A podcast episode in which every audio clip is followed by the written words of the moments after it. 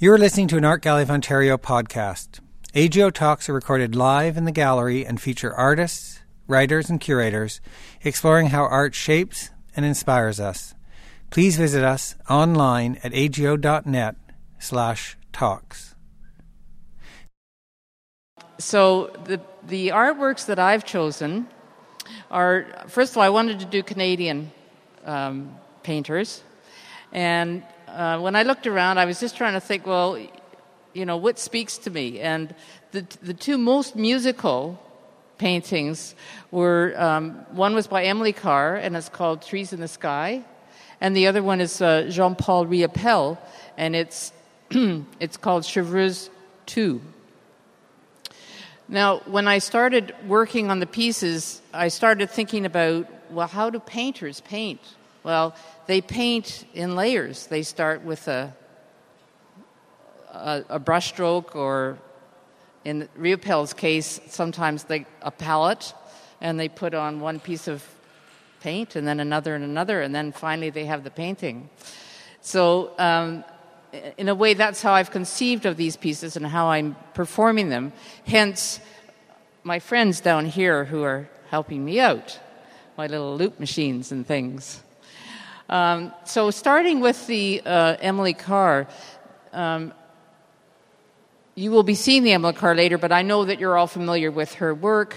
And uh, what differenti- differenti- differentiates her from Riopelle, of course, is that her lines are more horizontal and swirling, but there's definitely kind of li- like layers like this in the vertical. So that's the way that I kind of conceive the piece. But her the experience of seeing her work. I mean i just love emily carr. I just feel like because i love the woods i love the forests and i feel like she just grasp, grasps the, the feeling of being there because she's so alive and the, the paintings are so alive. They move. And uh, so here is um, emily's carr's trees in the sky